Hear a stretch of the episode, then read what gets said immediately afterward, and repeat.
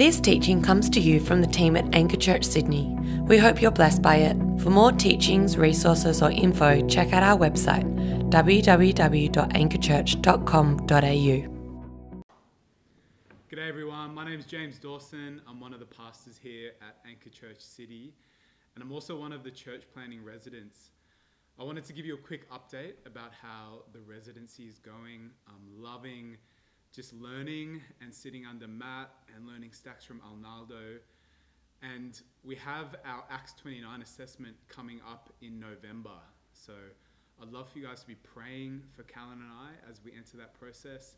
It's a very important step for us to get external assessment people that have experience and have a very thorough assessment to see about our readiness to church plant. So please pray with us. That's going to be a very important step of our journey to potentially church planting. So that's coming up in November. So please pray with us. Now, I have the, the privilege of closing this Exodus series. We're going to be looking, looking at chapters 35 to 40, and endings are hard. And today is a day of endings, but the ending of this book is perfect does two things. First, it answers one big question, one question that we still feel and yearn for today. And secondly, like any good story, it has this one big cliffhanger. And firstly, the big question that we're going to answer today is Will God really be with us? Will God be with us? And I'm sure a few times in the last few months, you may have wondered what's going on here? What will all the things that we're going through, how will they be resolved? What's going to change? What if things are never like they were? And I can tell you, I've asked those similar, deeper questions.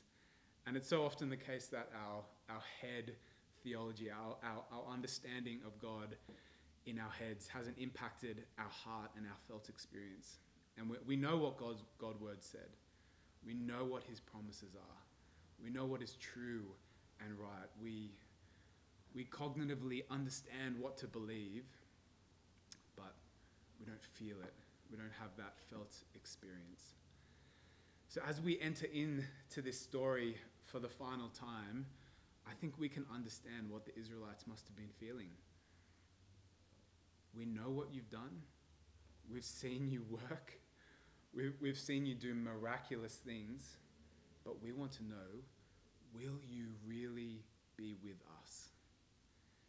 Now, I'm going to quickly do a flyover of this theme of God's presence, his, his withness of us in Exodus. But then I'm going to zoom in on Exodus 35 to 40 of God building a, a dwelling place for him to be with his people. Now, this question that, that the Israelites asked throughout the book of Exodus, they've been feeling it all the way will God be with us? You see in Exodus 2, it's one of my favorite texts of the whole Bible. God's people have been crying out for 400 years of slavery. 400 years. And all of the stage seems barren and bleak and blank and they're wondering is God listening? Is he here? Does he care? Does he know? Will he really be with us? And what does it say? That God heard, he remembered, he saw, God knew. And specifically at the start of Exodus, he's saying, it says that he remembered his covenant with Abraham, with Isaac, and with Jacob. In other words, the promise at the heart of all the covenant promises of God is I will really be with you. I will be with you. And when the people were wondering what's going on with four centuries of slavery, at that moment, God said something to them. And yet we read that he saw, he heard, he remembered, and he knew. And throughout the book, God's people are asking, Will God really be with us?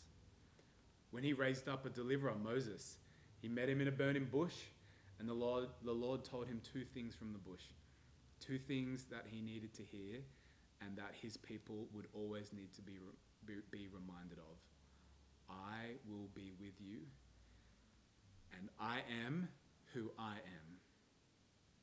This is what God reminds Moses I will be with you, and I am who I am. Exodus is about the God who makes himself known, but the God who makes himself known is the God who was there. Here's what you need to know, Moses I am who I am, that's my name, and I'll be with you. Now, importantly, if God's with us, how will his presence be tangible? How have we seen his, his presence being made manifest in Exodus? And throughout the book, the presence of God is symbolized by the, the glory cloud.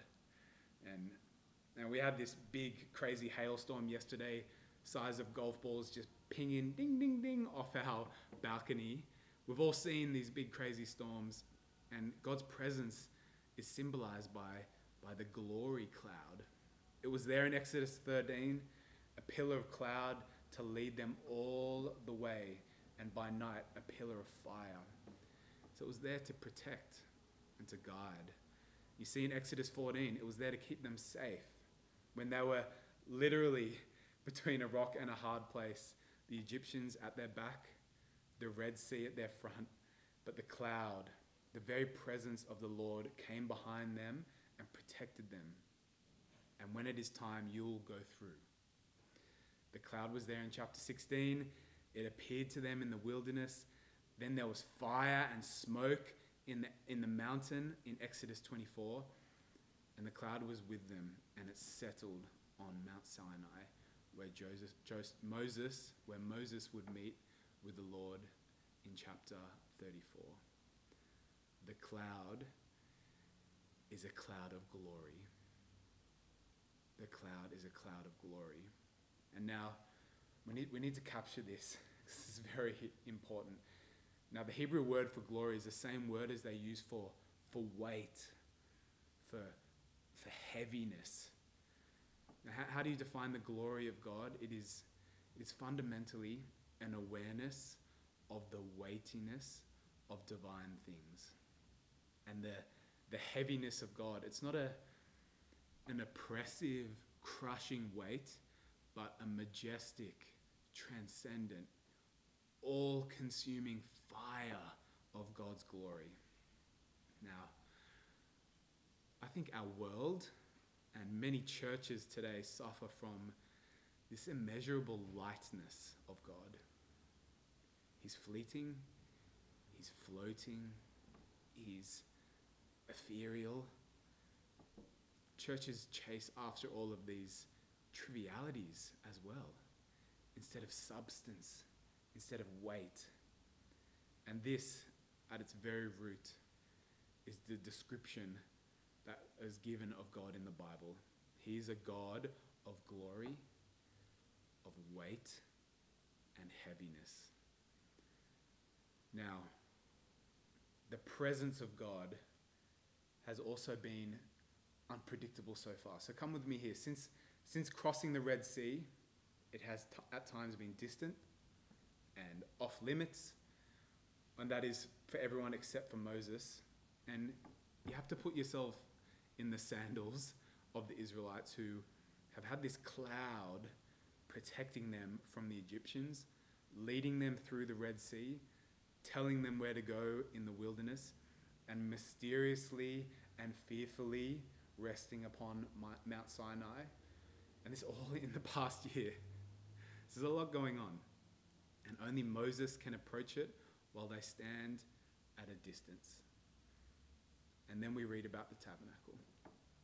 We come to the end of Exodus, and here we see the instructions for the tabernacle, the place that God's presence will dwell, be with his people. And it's interesting, re- the commands, they're repeating almost verbatim at times. The, the instructions seem boring, tedious, unimportant to contemporary readers, but these are the things that we can skip And I'm a bad example because I've, I've skipped them as well. However, this is the, at the very heart of the storyline of the book of Exodus. This is where God's going to dwell. This is how he's going to be with his people. So we've, we've, got to, we've got to slow down, zoom in, and understand what's happening here at the end of Exodus. We get clues earlier on. Exodus 25 8, it says, And let them make a sanctuary that I may dwell in their midst. God's saying, I need my people to make a sanctuary, a tent, that I may dwell with them in their midst. And this is why they're building the tabernacle, that this covenant prom- promise could find its fruition in their midst, that God would have a place to live. Now, Exodus 31 ends with two guys who are filled with the Spirit and are going to build this thing. Chapters 32 and 34 suddenly interrupted with the sin, with the golden calf. And before we come to Exodus 35, with contributions to the tabernacle, and it's finally built. Now, there's so much we can say here about these final chapters, but I want to zoom in on a few key things. The whole section on the tabernacle, the instructions, is repeated twice, almost verbatim. Now, I think this is to show how meticulously the people obeyed the commandments of God. And do you want to see something interesting? In Exodus 39, we read seven times that the priestly garments were made as the Lord had commanded Moses. That's repeated seven times. As the Lord had commanded Moses. And you go to Exodus 40, and you, if you're paying close attention, you read seven times again the tabernacle was built according to the Lord's commands. Repetition seven times. There's some key clues here for us. Now, I think this scripture is making a very important point about the word for word obedience of the Israelites that are happening here after the, the incident, the debacle of um, the golden calf. And we're supposed to see here this was a new, repentant, and obedient people. And it might be short lived, but at least for the time being, they have learnt a lesson. And they're getting these instructions, and okay, yes, tabernacle, basin, yes, sir, check, check, just as you commanded Moses. and as we come to the Exodus 40, as we come to the close, with the completion of the tabernacle, it's the climax of the entire book. And for us, it's kind of like a, whew, what a journey. What a journey. We're, we finally, we're done with all the instructions about the tents and the curtains and the utensils. But if we read this closely, it's far from being mundane instructions. And woof, they got a tent up. Congratulations, they're camping now. I don't know if you've ever been camping, but as soon as you land somewhere at the campground, those first few, probably that first hour, that's key. Getting the tent up, getting everything out, maybe before it rains, getting the spacing right, getting the tent up is key. And now, this isn't trivial what's happening at the end of the book. This isn't mundane. This is what the whole book has been about. How do we know that the Lord is really with us? That the covenant promises haven't been cancelled? That God is still going to lead us? He's still going to love us?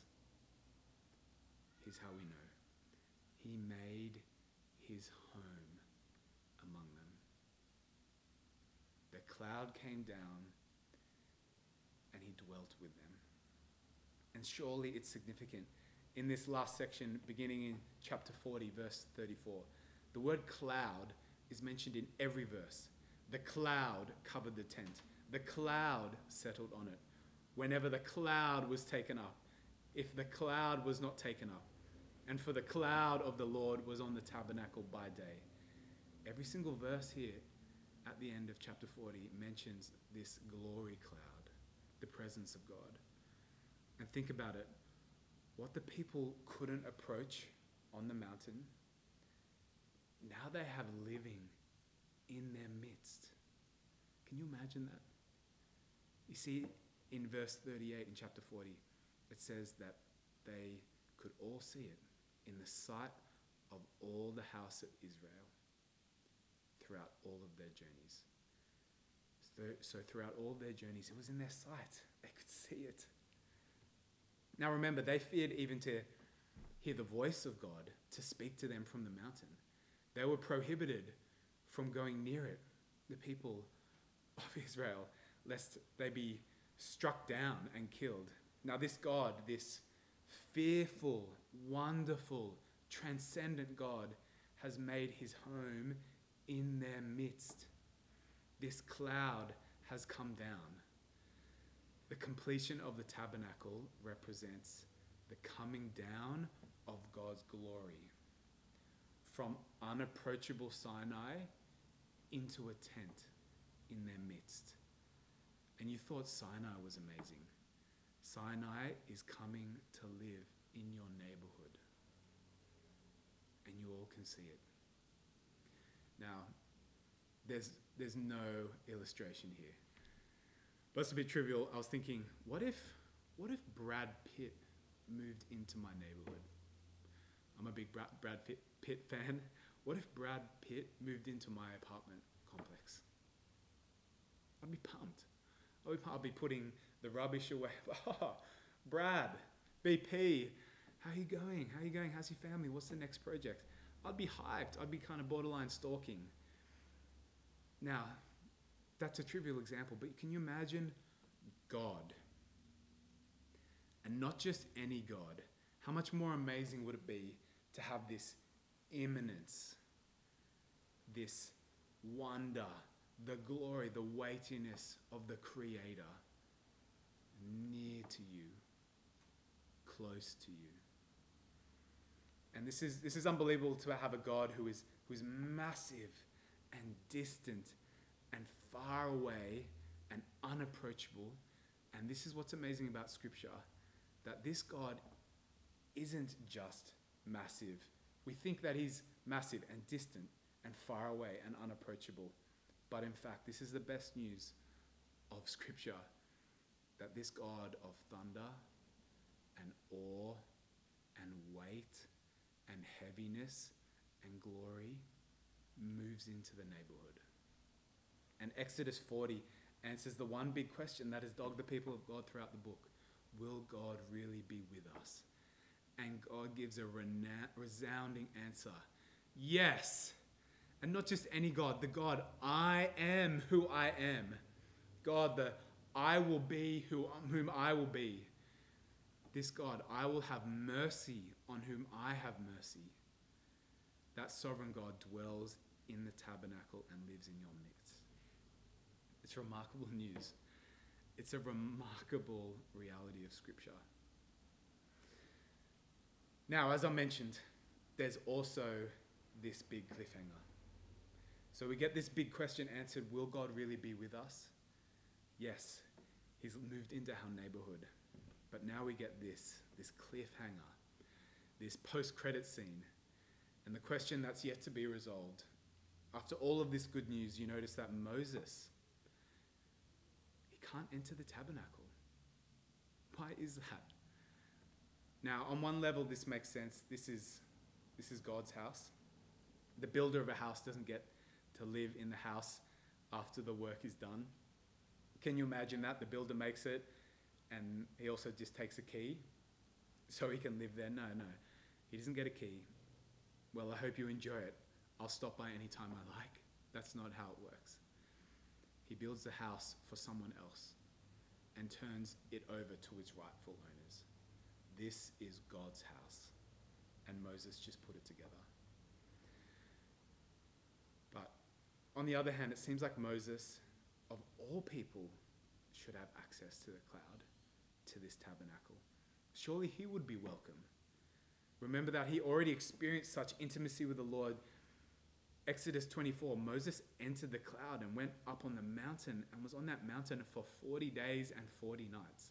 So why now? At the end of Exodus 40, we read, And Moses was not able to enter the tent of meeting because the cloud had settled on it and the glory of the Lord filled the tabernacle. He was on Mount Sinai. He was in the little tent. He saw God's glory. But now, when it's all built and the glory comes to live in the tabernacle, God says, Moses, don't come in. He's deliberately left on the outside to looking in. The question that's left to be answered is do we have access? God's moved into the neighborhood, but do we have access? Are his blinds down? The garage door's always down. The doors are locked. The gates are barred. Do we have access to the God who is in our neighborhood? Can we get in? And this is why I said this is a big cliffhanger, because like any good story, we're just left wondering. It's just like every Marvel movie. You sit there, you, you, you wait through the post credit scenes, because you're like, oh, the end of that movie, that tied up really nicely. And you sit there wondering, huh, cool ending. And then you get hit with one, two, three, sometimes like a dozen post credit scene that just throw everything back up in the air. And you see this similarly, God in their midst, but Moses can't come in. Nobody, nobody can come in. How are they going to live with this God in their midst if even Moses cannot come in? And that's why, right on the heels of Exodus, comes Leviticus. Leviticus 1 1. The Lord, the Lord called Moses and spoke to him from the tent of meeting. God's going to say something. Leviticus and Exodus are intimately connected, and God will speak to Moses for 48 days. And what are they? They're more instructions. But principally, what God is telling Moses, and you see in Leviticus 1, they're laws for burnt offerings. And I know we, we've all struggled with Leviticus. This is where your yearly Bible reading plan that you start January 1 shuts down. But this little pivot here, this connection in, and flow into Leviticus 1 is central to understanding the unfolding narrative of Scripture. God's going to instruct his people about one thing how to make atonement for sin. And it's no coincidence that Exodus 40 with the dwelling of God in the tabernacle is followed by Leviticus 1 and the laws for burnt offering. That's the cliffhanger. God's in our midst, but what do we do? Because we're still sinners and God is still holy. We're still sinners and we can't enter the presence of God's holiness. And Leviticus 1 says, you need to make a sacrifice. If this is going to work and God's going to dwell in your midst, you're going to need to make atonement. And Leviticus this is this next part of this best selling series.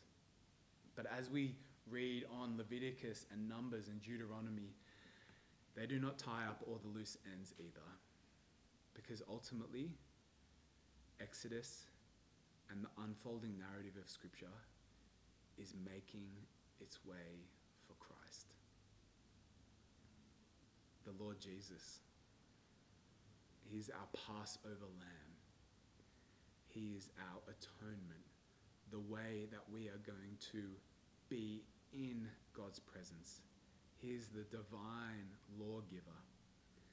And he went up on a mountain and he gave the Sermon on the Mount. He's like Moses, the new lawgiver. He's our manna in the wilderness, our water in the desert our life giving rock. He's our, our high priest, our mediator, our intercessor, our mercy seat, our blood sacrifice, and our holy tabernacle. John 14, 1 says, And the Word became flesh and dwelt among us, and we have seen his glory glory as of only Son from the Father, and full of grace and truth. you see how it all connects. Just when you thought, wouldn't it be so cool to live in the Old Testament? Wouldn't it have been cool to be there and have seen the glory, feel the, the tabernacle? No. The Word became flesh. God became Jesus in flesh and tabernacled, dwelt with us. And the glory cloud took on skin and bones. The glory of God took on skin and bones. And he wept, and he slept, and he ate, and he died, and he rose again, and he's coming once more.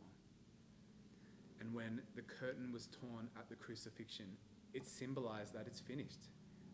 It's enough. That cliffhanger that's in Exodus has finally been answered.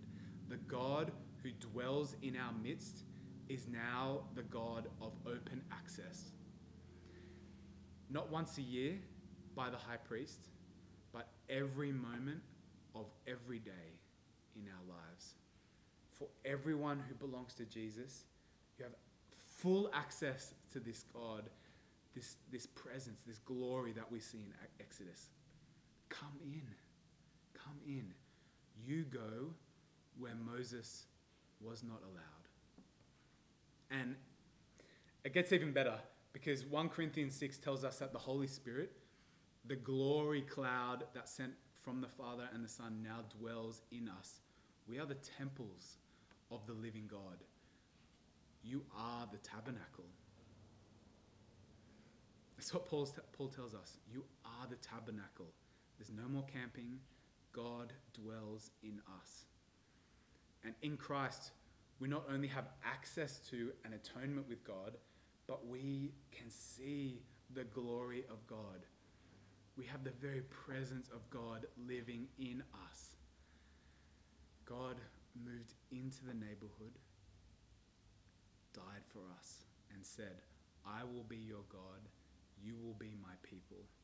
You can come anytime you like. You have access anytime you like. The door is open, the blinds are up, the garage door is open. Stay as long as you want. What a remarkable truth. What a remarkable God. Now, we had, we had some hopes, some dreams for this sermon series. One, to participate in the mission of God. And in Exodus, we see that our God is a God that oppresses, so opposes oppression and sides with the downtrodden. And we see that we, we have a God that, that hears, He remembers His promises, He sees you, He knows you. God's mission is to cover the face of this earth with, with His glory. And He calls us to be agents of that very mission, to partner with Him in the renewal of all things. And we do that because God is with us, partnering with us.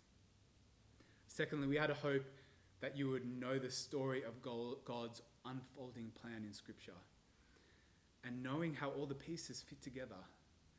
And you see God's desire, his, his desire to be with his people, flow from the tabernacle to the temple. And then in John, God dwelling with us through Jesus. And then through Paul in the New Testament, through us now being the temple, the dwelling place that God's glory will dwell. And so we hope that this series has done that. Started to piece and thread together that these, these books aren't disjointed, but they are beautifully and wonderfully all thread together. And last, lastly, we had a hope for you to know God's relentless desire to be with his people. And we've seen that today. That God, from the first page to the last page of Scripture, has always wanted to be with his people. And friends, in all of the days ahead, all of the years ahead, I want you to remember this God is with you. you are his dwelling place. The very presence and weightiness of God is with you through Christ. Christ died for you. God will be with you now and always to the very end of the age. How can a holy God dwell in the midst of sinful people? How can that glory God, that glory cloud rest in us, among us? Only as we rest and have union and communion with Christ. We find all that we lack, all that we need, all that we want in Christ. In Him, we see the fullness of God, the glory of God in the face of Christ.